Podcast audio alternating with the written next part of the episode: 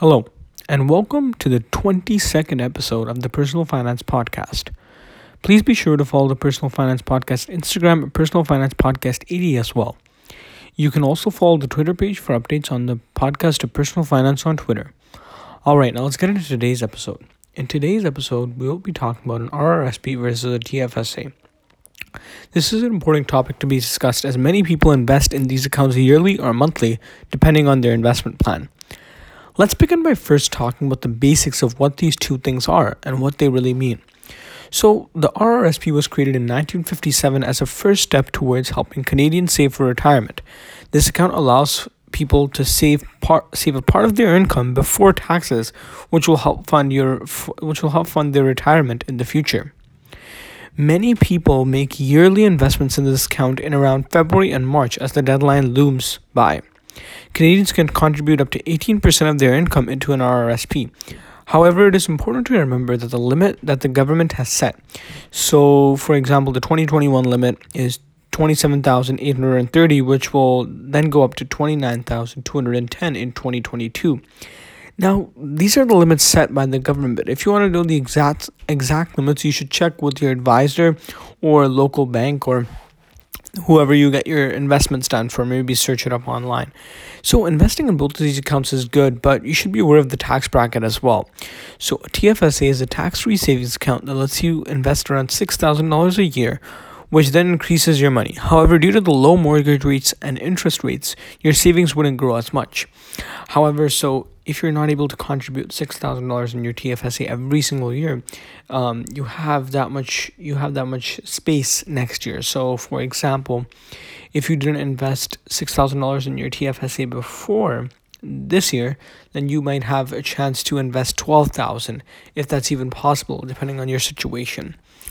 So now, you must be thinking, what's the best investment? And the best investment is going to depend on your overall individual financial situation and goals. So, it's important to remember that with a TFSA, you pay tax on money you've earned before you make a contribution. And with an RRSP, you can get a tax refund now on the money you contribute, but you'll have to pay tax later on money you withdraw from the plan. So that basically means to say that if you invest in these TFSA or you will have to pay lower taxes. But whenever you withdraw that money, you will have to pay taxes on that. Their difference, along with your income, your investment timeline, and other factors, will all contribute to making the right decision for your investment dollars. You may find that you can use both accounts simultaneously. So, now let's talk more about it. So let's look at the biggest benefit of a TFSA first. So, a TFSA, the biggest benefit is interest dividends or capital gains from any investments and savings in a tax free account are tax free. This means that the government doesn't tax you on your earning, it's all yours. So, for example, if you've decided to open up an investment uh, through a brokerage or whatever it may be, then if you put it in your TFSA, it would not be taxed. However, if you put it in a personal account, it would be taxed. And the contribution limit, again, as, in, as of 2021, the annual limit is 6,000. Unused contribution room is carried forward from the previous years. Now, money you withdraw from your account, interest, dividends, or capital gains your investments earn direct contributions to your account. So you do pay you do pay taxes on the direct contributions to your account. And now let's talk about the withdrawal with the TFSA. So you can withdraw as much as you want anytime and it's exempt from tax actually.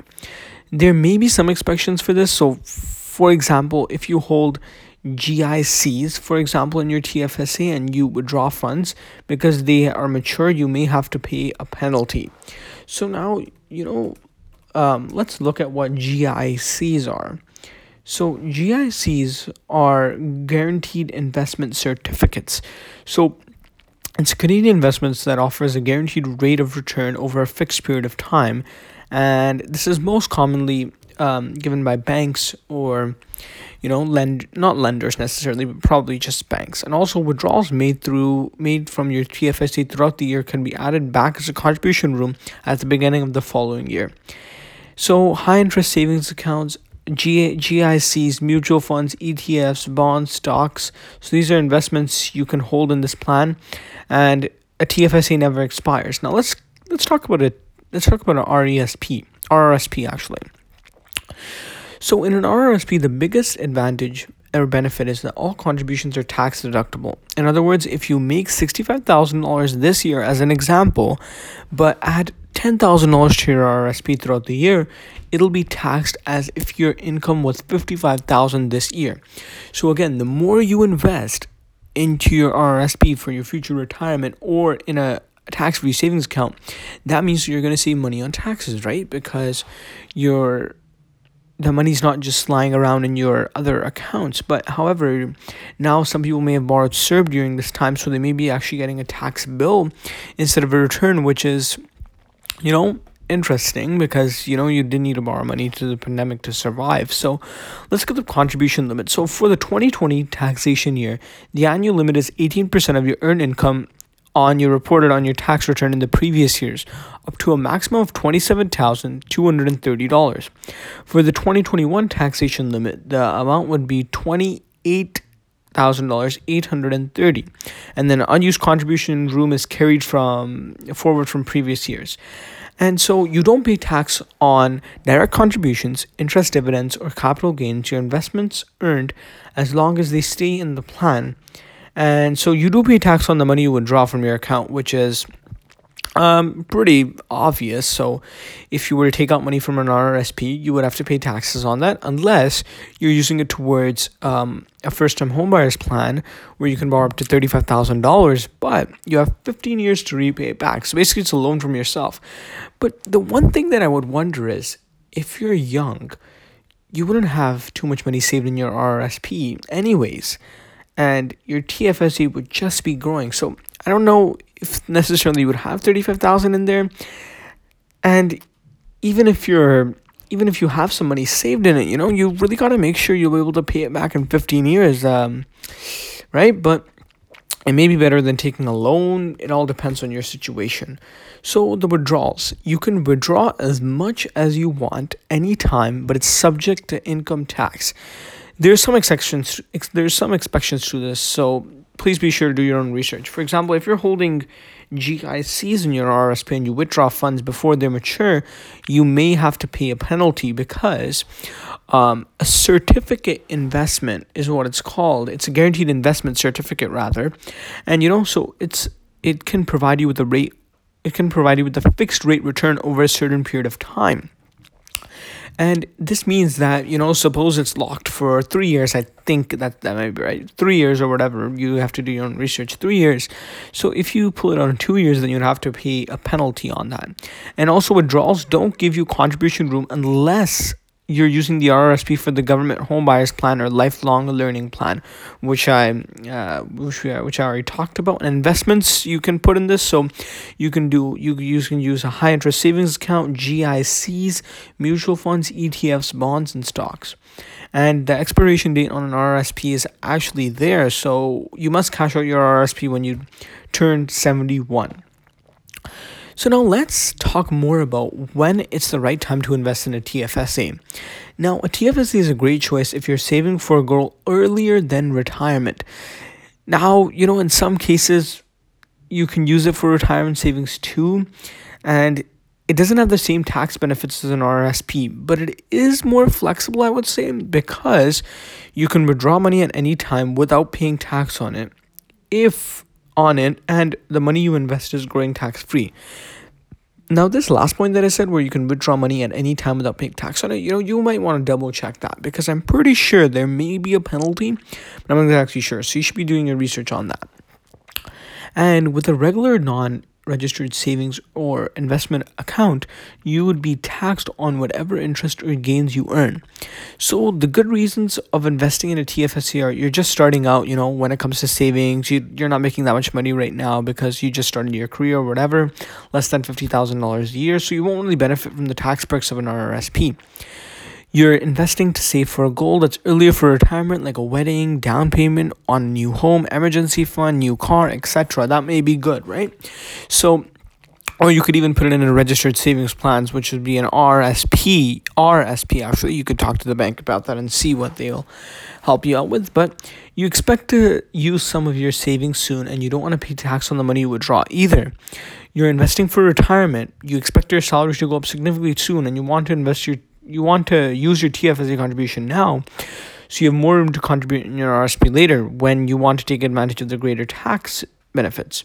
So, you know, usually people max out their RSP contribution and want another option for the tax sheltered savings as well if if you end up doing that, which it all depends. Now, let's talk about when to invest in an RRSP. So the money you add in your RRSP is tax deductible. This means that for every dollar you place in an RRSP, you can take a deduction against that year's income. So, for example, this means that if you get a higher tax refund, then you invest right back into your T- RSP or TFSA. So, to get the most out of your RSP, contribute to it when your income is higher and withdraw it when your income is lower, like when you're retired, for example. So, good reasons to invest in an RSP would be, you know, the obvious ones you're investing to build savings for retirement you're currently in a higher tax bracket. Um, if you make more if you're making more than $50000 you're investing to build savings for your first home and you plan to use your rsp as part of the canadian government's home buyer plan. And you know this allows you to withdraw $35000 tax free we already talked about this. And if you're making $50000 a year you're investing to build savings for your own education and you want to, to use your RRSP as part of the Canadian government's lifelong learning plan.